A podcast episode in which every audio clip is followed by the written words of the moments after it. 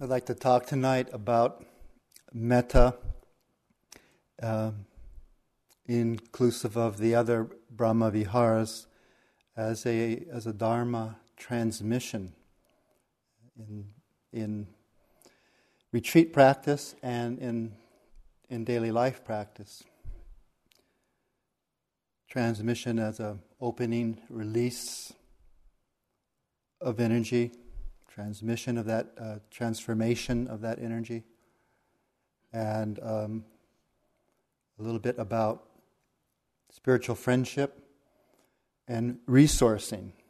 Resourcing, by that I mean um, it's difficult work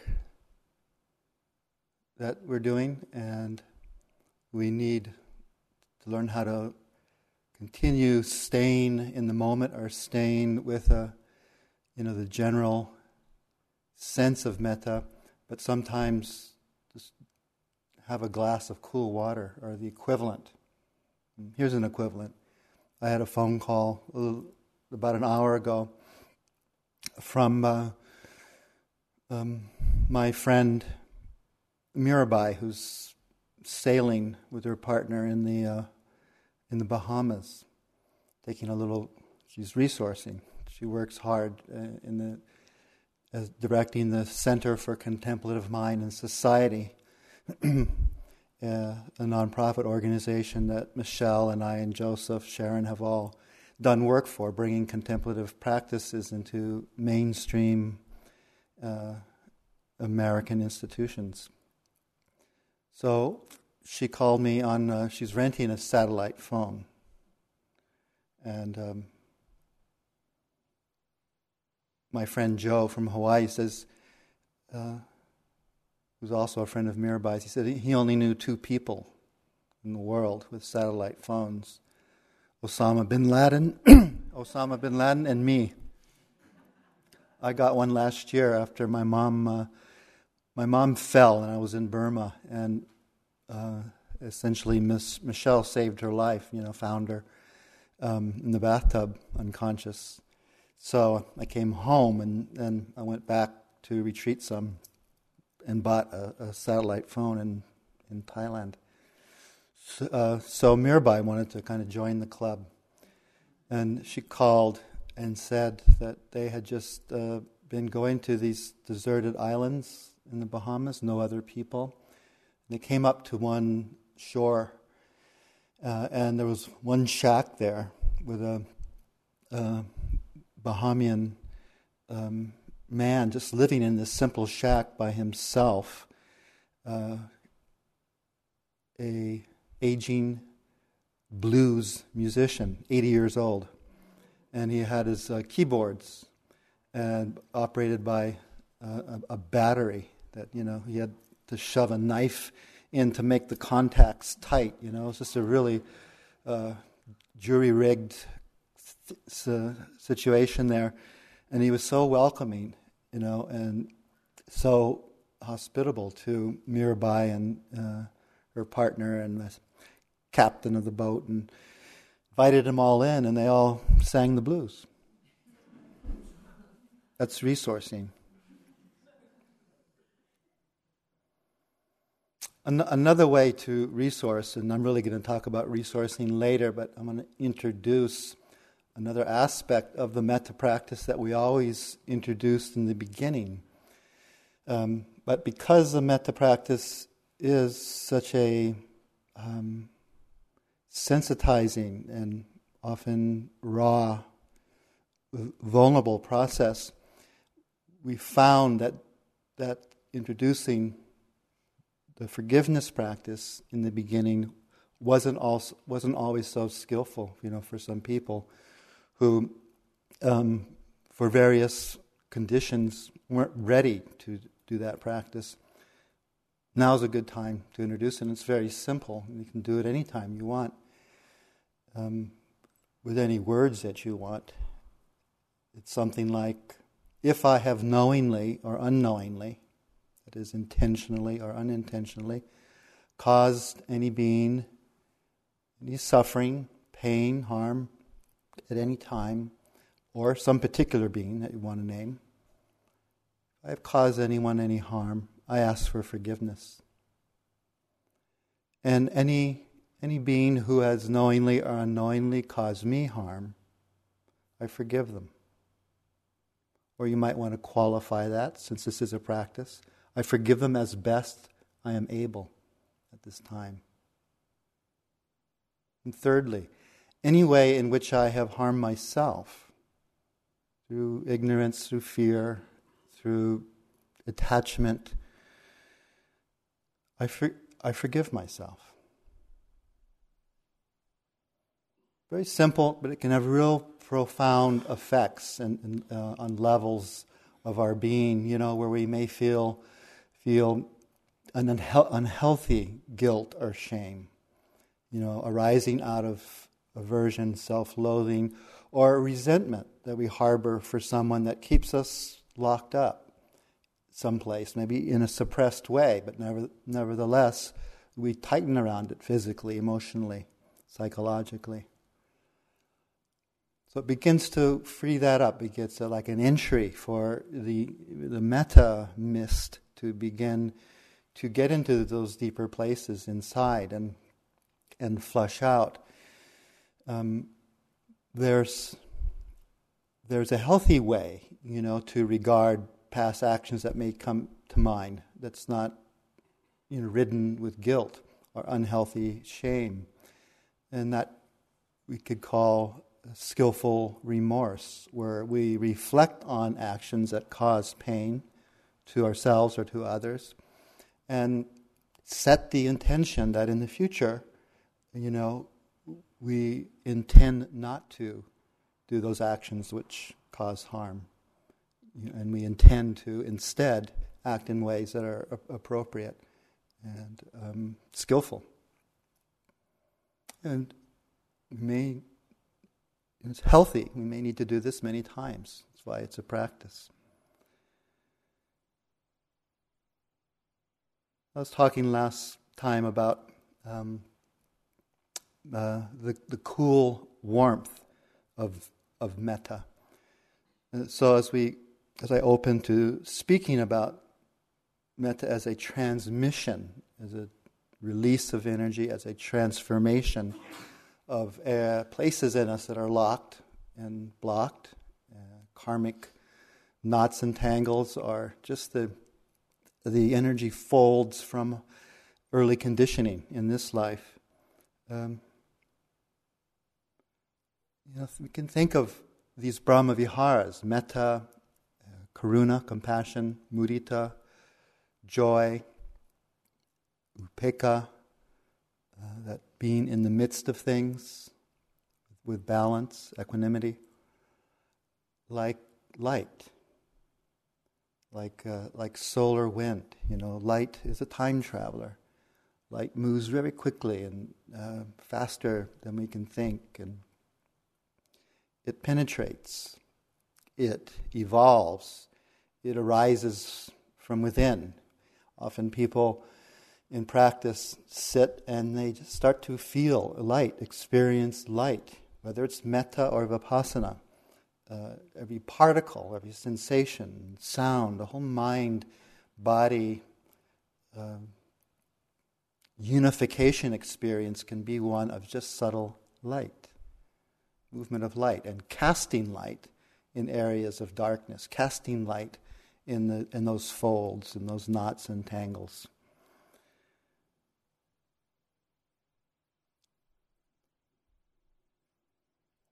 Uh, when I was um, uh, practicing as a monk in Burma 22, three years ago, um, there was a period, period of time where um, I was there alone, and after the main meal of the morning of the day at 10:30, I get invited to uh, my teacher's cottage, where there'd be other uh, elder monks, and um, it was to enjoy these spe- specialties like fruits from the north, Upper Burma, special kinds of rare uh, mangoes and and uh, other strange fruits that I didn't know the name of, and some I didn't particularly like. But it was a, it was a, um, a gathering that's known as a delightful gathering, where uh, in this case it was four or five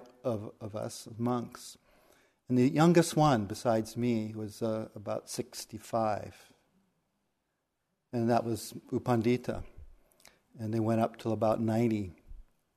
And they just they sat there like, you know, like these ancient, wise oak trees, with their hands and fingers like the roots and knots, and the, the steadiness, the, the presence, the cool, warm presence, uh, you know, captured this quality of, of both care and non-attachment that evolves from our metta practice and the equanimity that comes out of our metta practice, uh, as in the vipassana practice as well.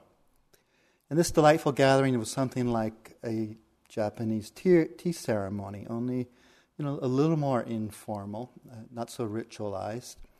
Uh, but it was tea that we had in little in those delicacies, and it was mostly in silence.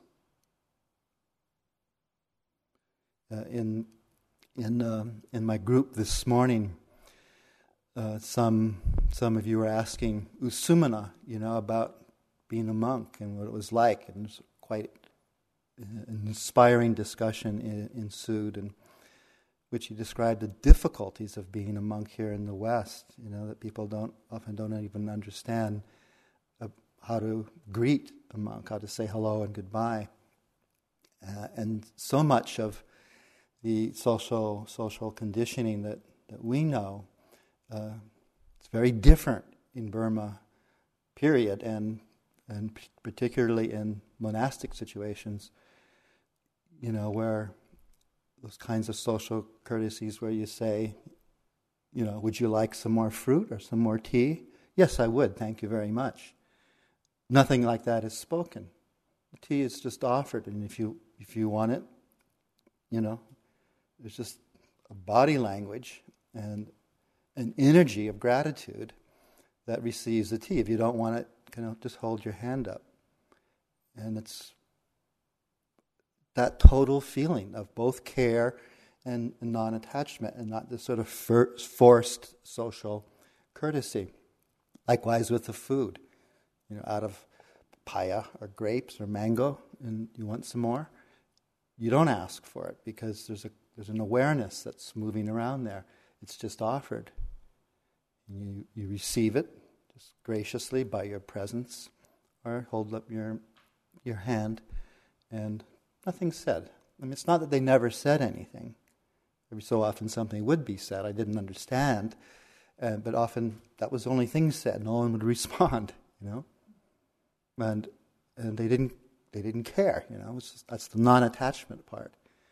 So so warm uh, and cool at the same time. Uh, but for me, it was anything but delightful because I, I was the new kid on the Buddhist block, and I could hardly wear my robes. And you know, when I'd bow, they'd fall off, and I was nervous around these ancient, wise, oak tree-like beings, uh, and I didn't. Uh, I didn't understand at first how to be silent, how to just kind of be there and and feel present and not feel embarrassed or uneasy, you know, like I should be doing something or I should be doing it properly. So, in fact, I was really nervous. I just continually pouring pouring sweat. My all my robes would be soaked by the end of the half hour gathering, and I couldn't wait to get out. Uh, and and then I was really nervous, you know, taking these little hors d'oeuvre forks and, and stabbing the papaya. And papaya is very soft, and you know, so unless, unless you get a, a good little hook in there, which I often didn't, I'd be stabbing it and stabbing it and stabbing it, and then it'd be a balancing act to get it to my mouth. And a few times it dropped right into my tea. or I'm pouring tea for you know, one of the elders next to me, and I'm shaking. It's going over into the saucer. And... But after a few days, I, I, I tuned, I tuned more into the warmth part, you know, and and felt this this stream of, of caring, like um, it was okay that I was nervous and sweaty and more sweaty of mind, really, than body. And uh, I just felt this welcoming. I felt this deep kind of resonance or understanding. And then, then I understood more the cool part, too, you know, the non attachment part, the equanimity. It's just, a, there's a, there was a native, uh, indigenous like being able to be together, be silent together. Know, I think the purest and truest kind of love comes um, when we when we learn that kind of silence, when you can we can just be with someone or be with people, and, and have not have the need to say anything at all, and be comfortable in that. You know, not be uneasy or not zoning out. There's still a presence. It might be a sparkling presence, or it might be that cool, warm presence. But it's, a, it's clearly a presence, and there's a beautiful love that arises out of that. So these delightful gatherings did, indeed became delightful, and it have become a metaphor for living ever since. So I want to talk about you know, the transmission primarily of, of metta, but also a little on the compassion, joy, and equanimity. Um, as we feel it, as we feel the metta arise from within, as we feel it, um, as we feel ourselves abiding in that, and as we feel it pervading to others, and as we feel it coming from others, individuals are, are a group of people or that sense that one often has as if uh, we are just in a field, a metta field, just being metta. Uh, and that, that's often what the actual uh, deep Brahma, metta Brahma Vihara is, is like. There's no sense of it coming or going. There's no sense of coming or going. No sense of oneself giving or receiving just resting in this field.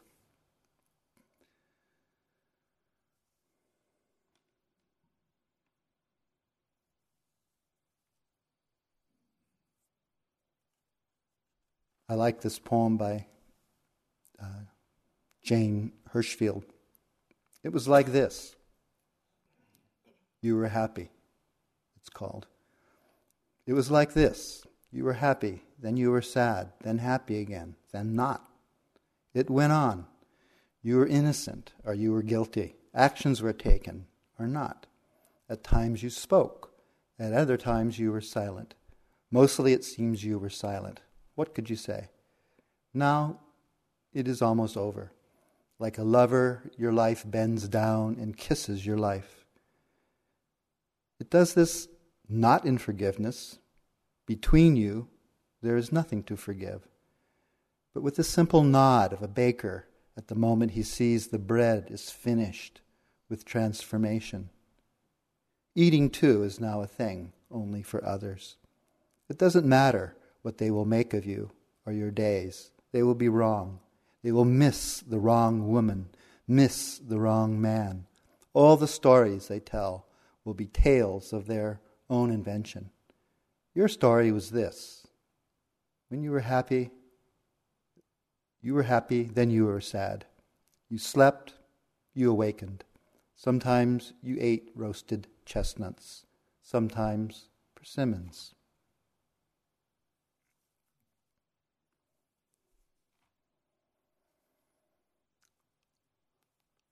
All of our practices is a movement from complexity to simplicity.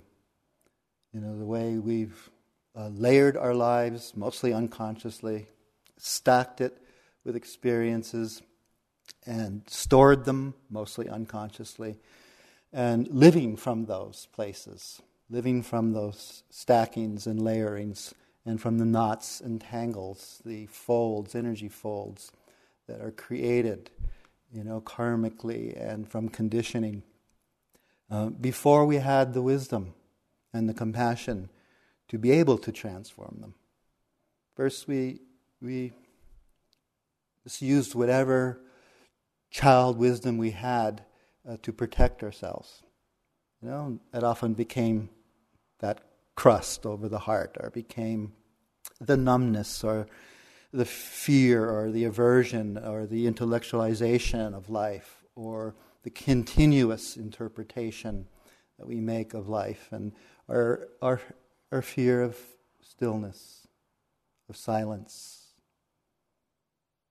That's needed to enter that place of seeing clearly. That's needed to enter that deep metta of unconditional love.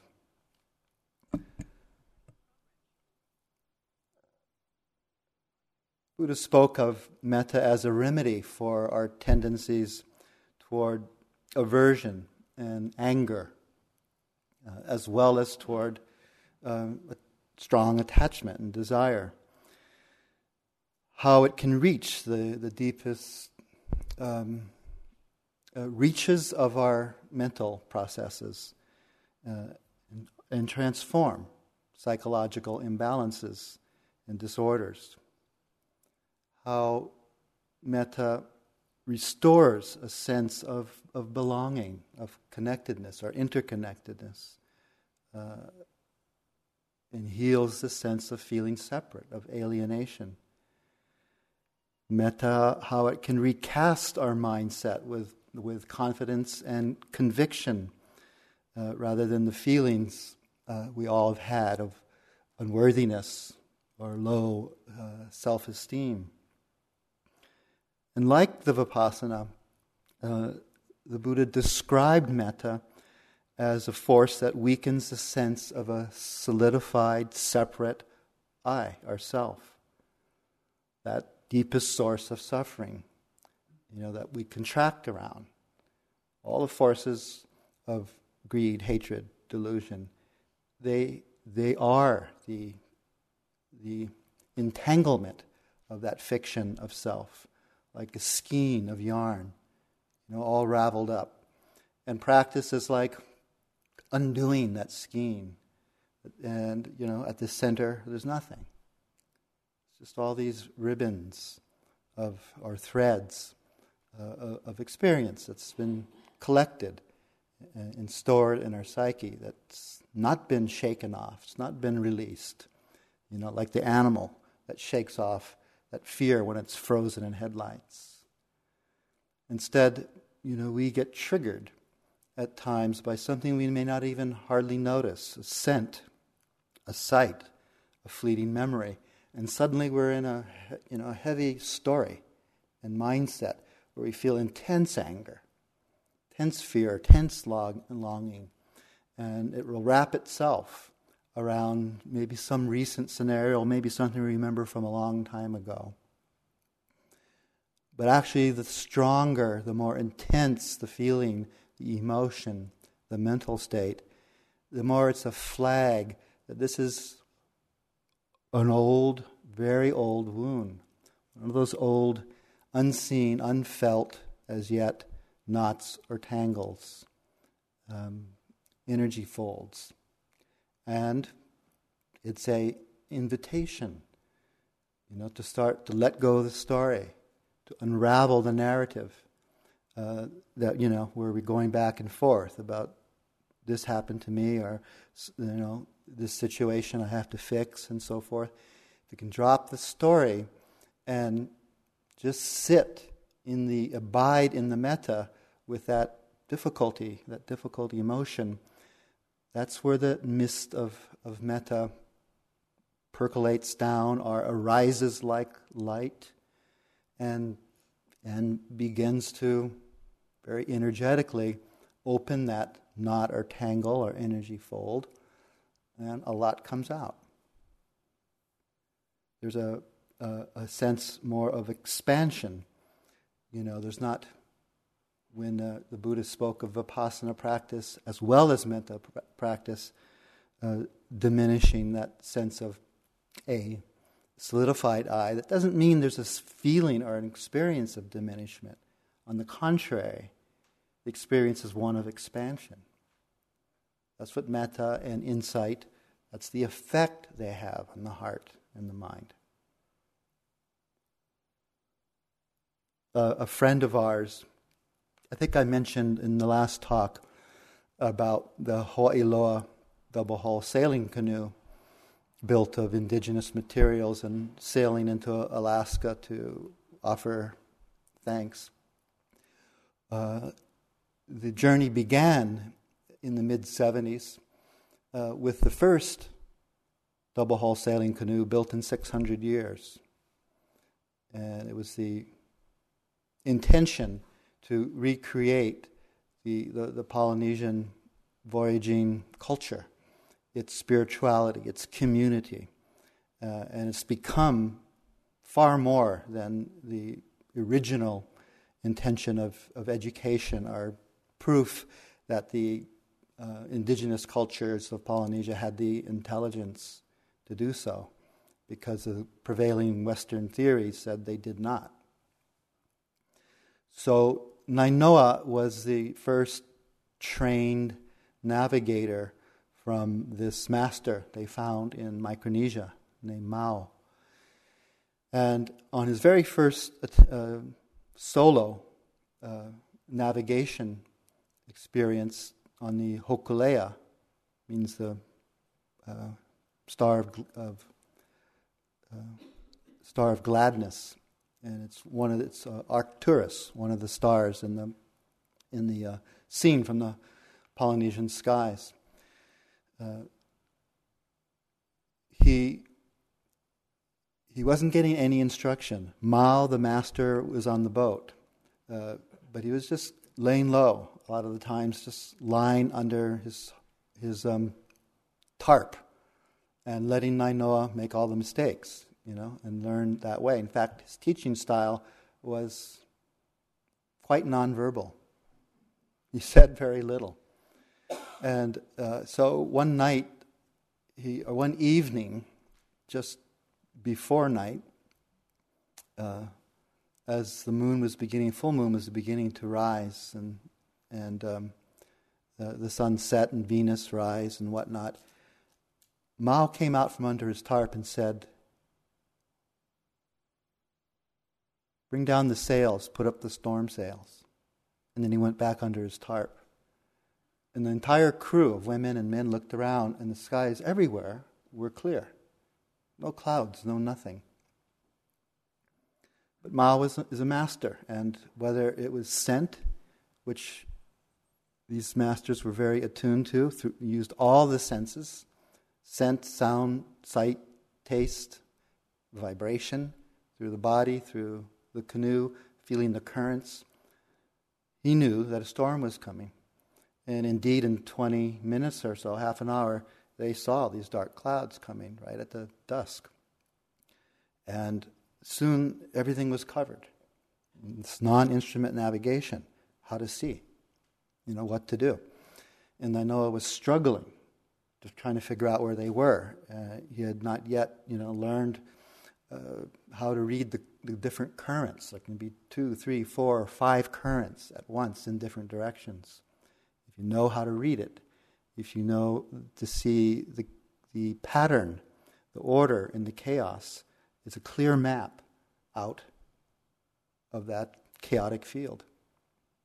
The analogy applies to our own experience. You know, if we're patient enough, if we sit and abide in the metta, if we look clearly enough with acceptance, we will find uh, the, the skillful approach uh, like a light that shows the way out or transforms whatever difficult or, or pleasant experiences happening that we might be stuck in.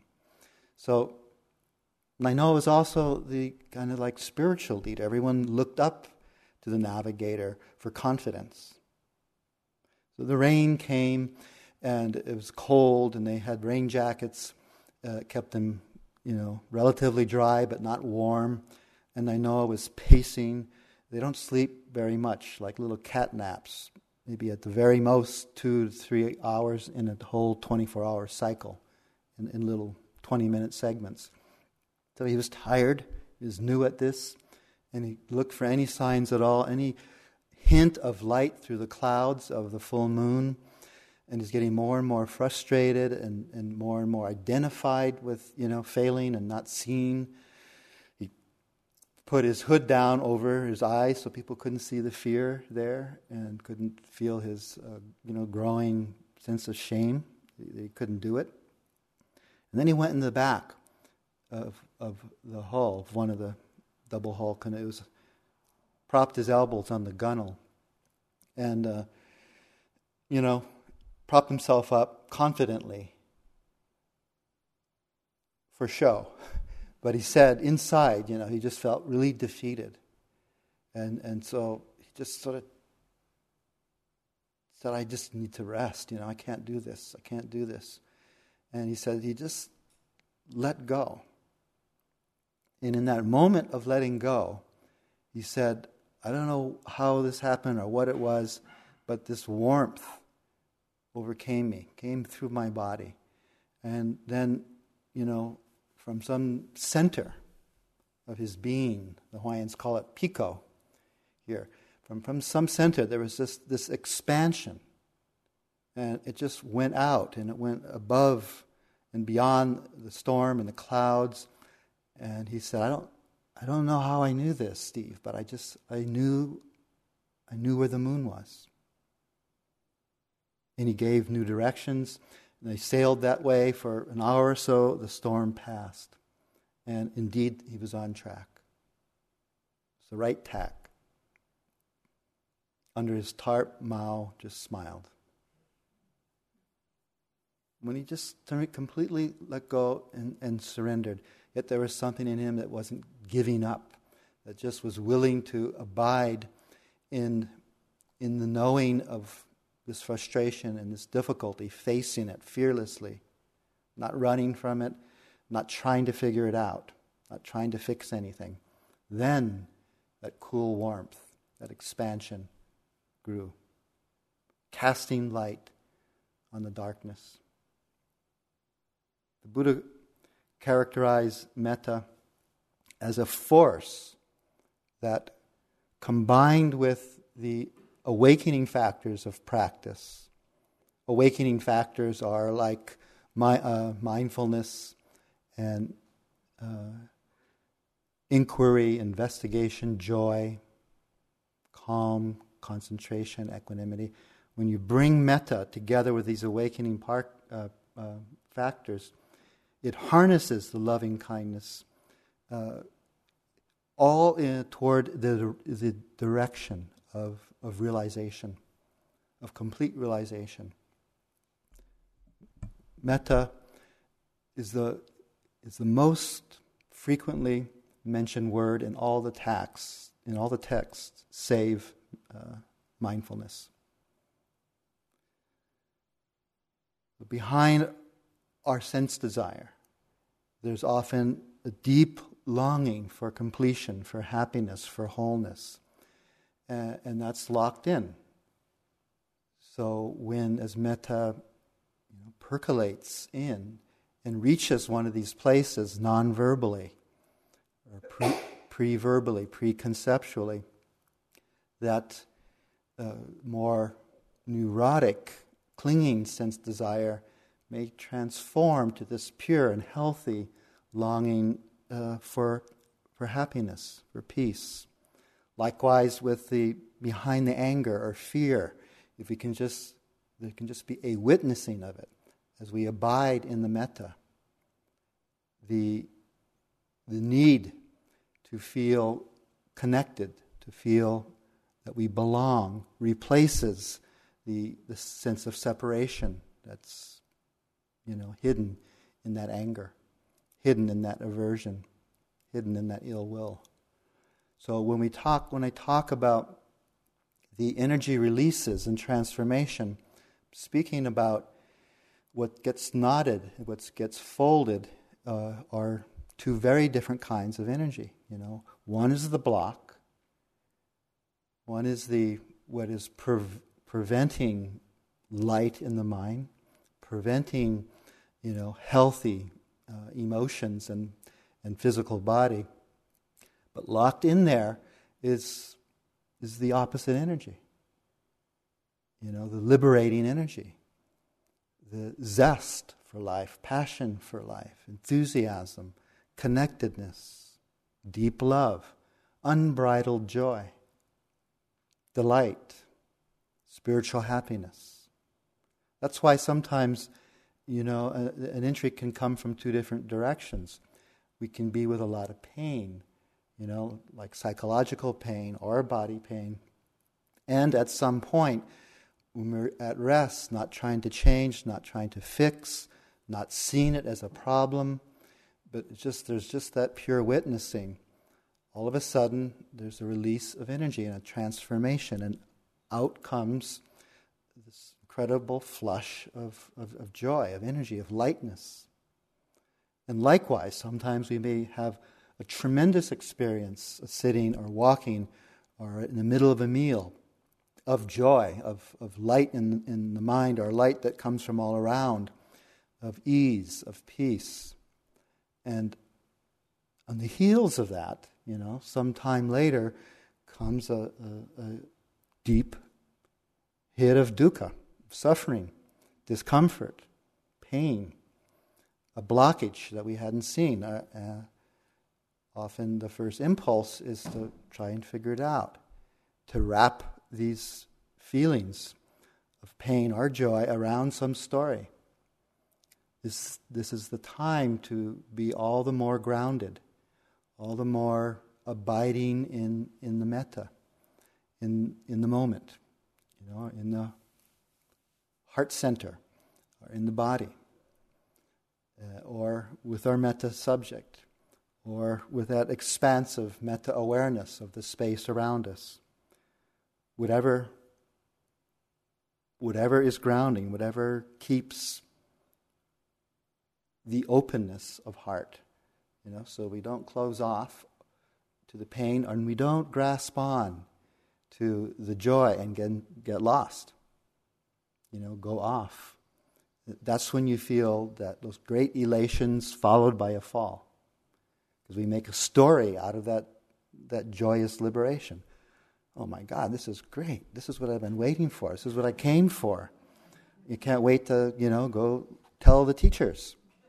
I don't even think they've probably experienced something like this before.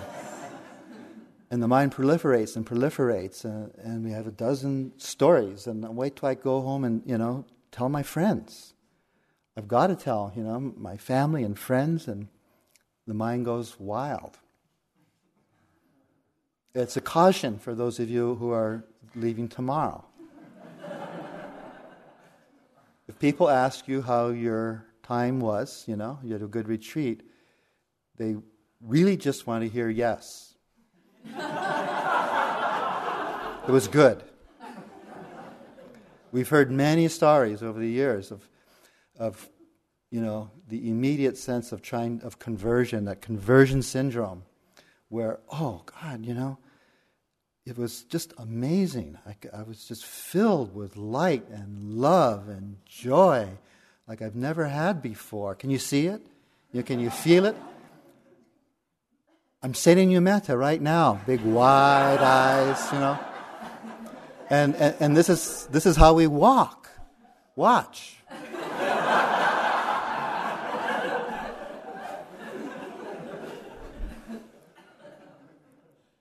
They're really going to wonder what. and then may not be so interested. Uh, as much if you just if you stay composed and you just are metta and you listen you know and you're silent and you're present. That's what will get their curiosity going. You know and, and then you can from your own experience with clarity and sort of attunement to what they can hear or not you know say little bits. But solitude will be really important the first few days for those of you leaving. You know, to resource, to uh, sustain uh, what doesn't end with the last bell. These, these energy releases, um, once they start, they they will continue. You know, it'll cool down as we integrate gradually back into our day to day life. But if you keep, if you sustain a, a, daily practice, as you bring, you know, metta more in your life through your thoughts and speech and, you know, bodily movements, as you uh, become metta more, as you do more retreats, it's just going to continue.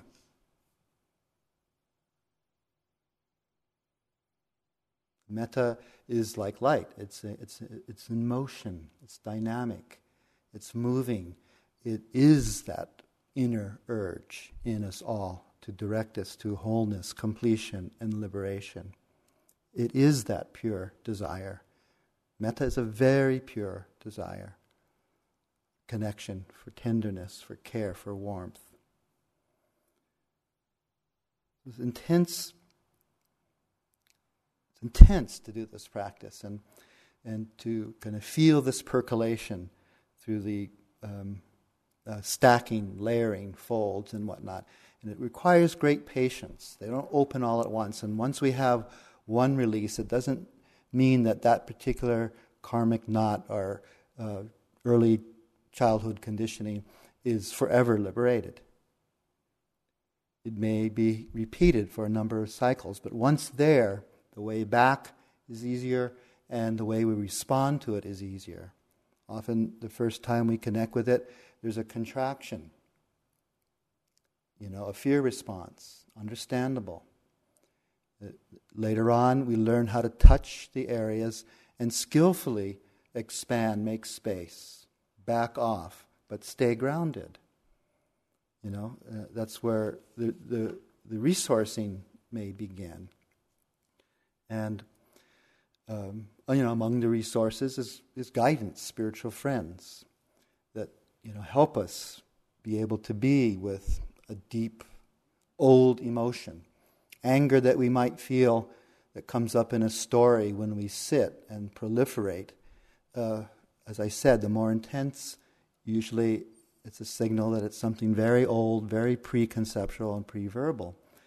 Uh, and if we're not careful, we objectify it. And you know, it's just like there's I, and then there's my anger, and and either use it against ourselves and self-loathing, or against the person in our story. Whereas we have some guidance, we, we find uh, better ways to see it. That is, making that more expansive metta field in which it's just anger, or just fear, just judgment. When I was practicing in the uh, early months as a monk, I went through periods of feeling terribly lonely and afraid and, and longing for a home and familiarity and friends and food and whatnot. And, you know, terrified that I was failing and sh- ashamed, going into my meditation cell, weeping. And, you know, I, was, I couldn't even explain what was happening uh, for a while because it was all shrouded in doubt. I had no confidence. And because I, I, was stumbling when trying to report to my teacher. Uh, and so then, about the second time I went to see him, second or third time, you know, he, he, he probed more and he asked more questions and he saw, even though I couldn't say it, articulate it, uh, the, the nature of a spiritual friend, you know, of a spiritual mentor is that they can see you, can see your core, they see your goodness, they see your beauty, your preciousness, your love, often long before we ourselves even know we have it. And they connect with that and, and slowly, carefully guide us into it, into seeing it and feeling it. And so, for the time being, Sayadaw just said, try and look at the com- composite pieces of this doubt? You know, is there fear there? Is there longing there? Is there loneliness there? You know, is there um, uh, anger there? Just look for those simple states and notice those. And he just said it with such an embracing metta quality and feeling. It gave me strong, stronger conviction and, and confidence. And I went back to practice and slowly saw all these you know, pieces that made, made, made up this uh, uh, confusing recipe, cloudy mind, doubting mind. But as I was just able to notice and feel the loneliness without making it go away or fearing it or suppressing it, feel the, the fear, the um, uh, depression, uh, the longing, then they began to transform. You know? And it was like practicing on a more energetic level, not a thought, interpretation, analytic level.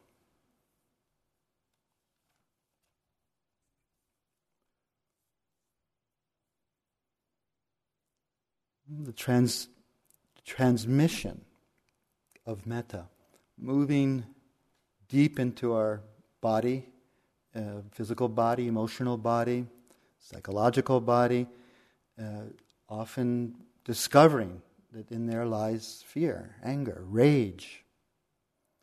Uh, and to touch that, you know, to, to deal with our own inner rage and let that transform and feel the beauty uh, waiting to be released, the joy, the reconnection with life that's been locked for so long away in there and we can get to it physically or through our you know emotional uh, states.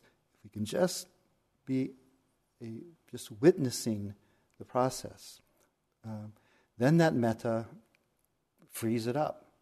If we can deal with our own inner rage, how, how much more skillful and prepared are we than to deal with rage we see in the world, either personal or, you know, in in worldly conditions, worldly situations, without adding to it, without stacking more, layering more.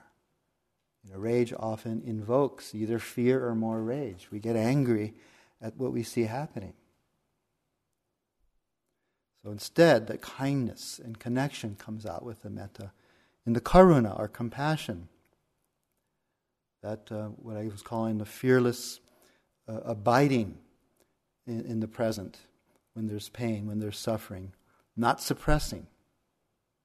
If there's fear, we feel the fear. If there's a, distancing from the suffering, we open to that.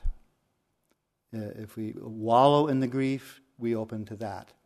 That's, uh, that's part of the, la- the layering, the stacking. That's how we get to that energy knot or tangle. And then there can be this amazing release of care, of our native, innate compassion, tenderness, responsiveness to suffering that's connected, empathic, not distanced, not afraid. We, we, we open up the lid of all those little pockets where we're cruel to ourselves where we're manipulative to ourselves or others, where we're that the, the, the need to control. It all comes under the far enemy of compassion. Mudita, empathetic joy. Herein lies a lot of the, where our self worth is either high or low.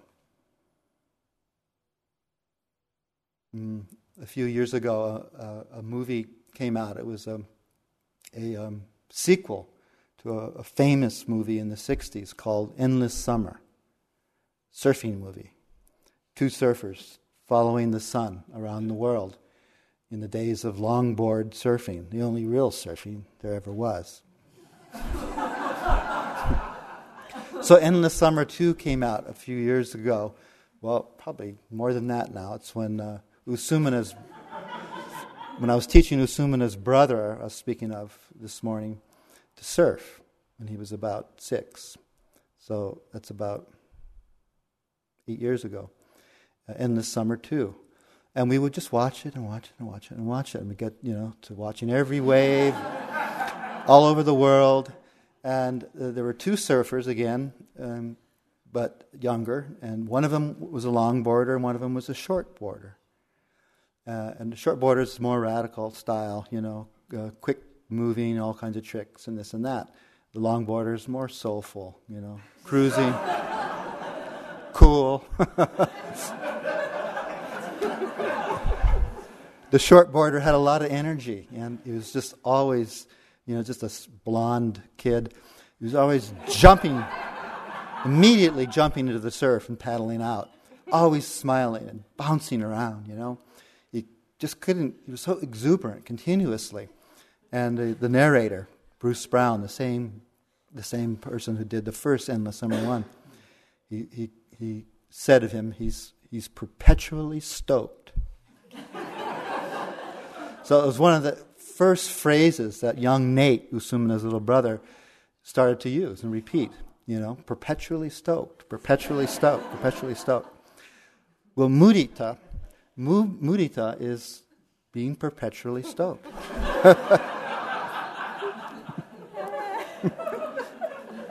it's the transmission and it's a transmission and release of the energy knots of comparing mind, envy, jealousy, uh, low self worth, shame, into this unbridled, unfettered uh, joyousness, where we take joy in everything, in other people's happiness, in, in waves, in our own, you know, uh, great gift of life beautiful feeling. And in fact, joy arises again and again in all these forms of practice. Any kind of concentration on metta, any of the Brahma Viharas, mindfulness practice as well. You know, the, the Buddha described our practice much like the way uh, a, a, an intense storm fills up the back of a valley, and there's these rivulets that fill up ravines, that fill up streams, that fill up a big river, that flow all the way to the sea. And he said, likewise, our practice should be continually, perpetually cultivating uh, delight and joy and spiritual happiness that flow onward and onward to the sea of liberation. And the upekkha, the transmission that releases our energy knots and tangles of reactiveness, you know, where we're pursuing and clinging to pleasure and gain and success and fame, and where we're avoiding and uh, fearing, denying uh, loss and, and grief and unpleasantness, difficulty, and this hankering, continuous hankering to get or get rid of you know, to live in that vortex, in that oppositional force, is, is excruciating. We know this. We live there a lot of the time. So that the transmission that we get from this Brahma Vihara and through uh, the mindfulness practice as well is a you know, deliverance from that reactivity, this, uh, this quantum leap beyond those opposing forces to balance of mind, serenity of mind, to uh, a, a, very clear uh, uh, seeing and knowing of justice, equality, non judging, and being able to act powerfully, sometimes fiercely, ferociously, from compassion to correct error, you know, to, to make right what's been wrong, but not with reactiveness, not with anger, revenge, fear our attachment.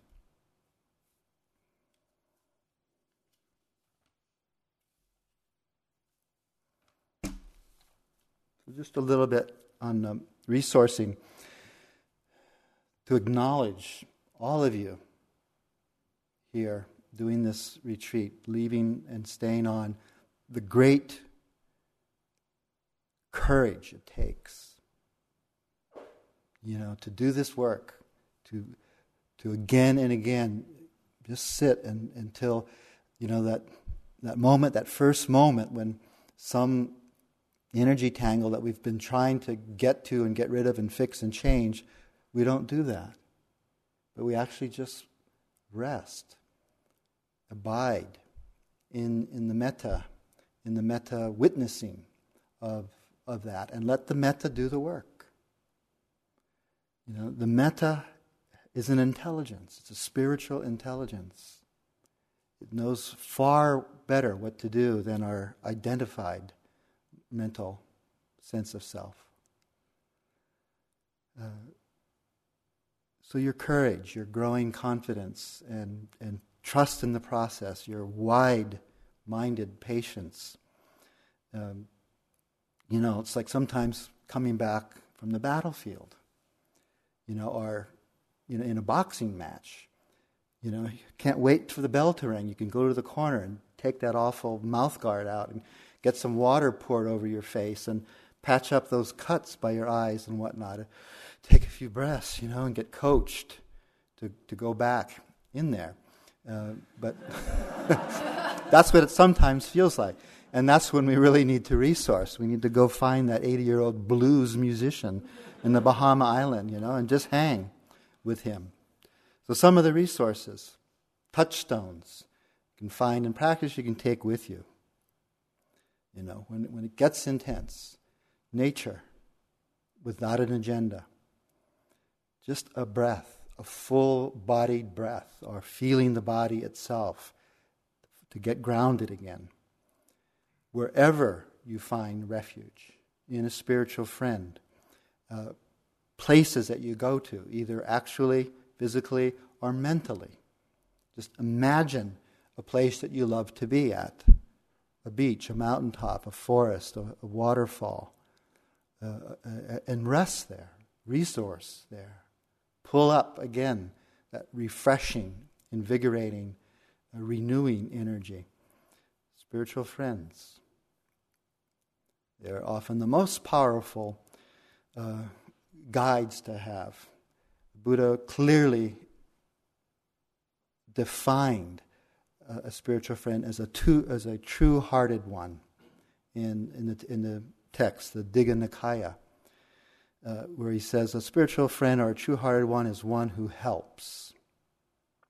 that's one who helps, uh, cares for us, looks after us in time of need or trouble, is a refuge for us when we're afraid or have been harmed, hurt in some way, uh, and is generous with us, unqualified, unconditionally generous with their time and, and resources and compassion, energy. One who helps, secondly, remains constant, whether we're in a cycle of gain or loss. Uh, is protective of us, you know, confidential with things that we might share, rather than spreading, you know, uh, bad information around or delicate matters, uh, and does not abandon us in times of trouble. You know, not afraid of our our hurts and our fears, um, but has that compassionate presence. One who helps, one who remains constant. Thirdly, the true hearted one is one who advises us away from harm, toward the good, setting us straight if they see us, you know, wavering off uh, our way. The direction, the intention of wellness, health, fullness, liberation. And lastly, shows affection. They help they remain constant, they advise, they show affection, rejoice in our good fortune, kind to us in times of mis- misfor- misfortune, and able to freely express their appreciation of us and, and joy in our well being. That is, they um, not afraid to let us rub up against them, you know, and, and feel their affection for us, their love of us and very protective, you know, of our of our of our being. Protect us in the face of other people's, um, you know, disparaging remarks. Ever faithful. So that's a, a mentor or spiritual friend. And they're there, maybe for guidance, for questions. We can resource by, you know, uh, asking devas to help us if we have a feel for that realm of, uh, of the shining ones. Deva means shining ones. You can see them as within us, or you can see them as entities that hover around, like Michelle was saying last night. Devas love to be around the Dhamma, particularly love to be around metta They drink it up. And they're also known as powerful personal protectors know, when we ask for their help. Crying, Dhamma tears. That can be a way of, of resourcing. Those beautiful metta tears streaming down the face. Laughing, you know, to see our humanness, foibles, flaws, and be able to laugh at our own ridiculousness and others. You know, sometimes you take a peek around, it looks really weird what we're doing here. really strange. Uh, mm, when my friend uh, Lynn, a teacher from our friend Lynn from Australia, and she first went to Bodh Gaya to practice 30 years ago. Uh, and she was told to go to this particular monastery, the Burmese Vihar, Vihara, and she walked down there and she kind of looked through the gate and she saw all these people dressed in white. There's a retreat going on. You know, in India you wear white a lot because it reflects the heat off. And they were, some were bathing, you know, in their um, bathing uh, uh, sarongs. Others were going up steps real slowly and mindfully. She'd never seen a retreat before. Others, you know, were reaching for the clothesline to get something off the clothesline like that. And she looked and she said, "This, uh, this is this is must be the wrong place. This looks like a mental ward." so it's helpful to just kind of even what we do to resource, what we our practice itself, to laugh at ourselves. An intention. That's a resource. Realigning with our purpose. What do we want from this life? What do we want to do with our lives? Even if it means some real radical change, you know, that keeps us in alignment with our truth, our Dhamma. What's our intention in, in, in a particular retreat, in a particular sitting? You know, in a moment as we feel the mind getting lost in some narrative.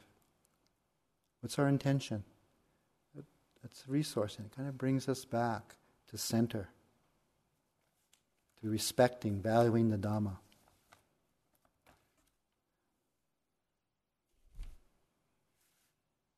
That's what we're here to do. The transmission of these powers, great powers that are native to our being unconditional love, wise compassion, empathetic joy, perpetual joy, and that being in the midst of things as they are. This closing poem is by Mary Oliver called Luna. In the early curtains of the dusk, it flew, a slow, galloping, this way and that way, through the trees and under the trees. I live in the open mindedness of not knowing enough about anything. It was beautiful. It was silent. It didn't even have a mouth, but it wanted something. It had a purpose in a few precious hours to find it. And I suppose it did. The next evening, it lay on the ground like a broken leaf and didn't move, which hurt my heart, which is another small thing that doesn't know much.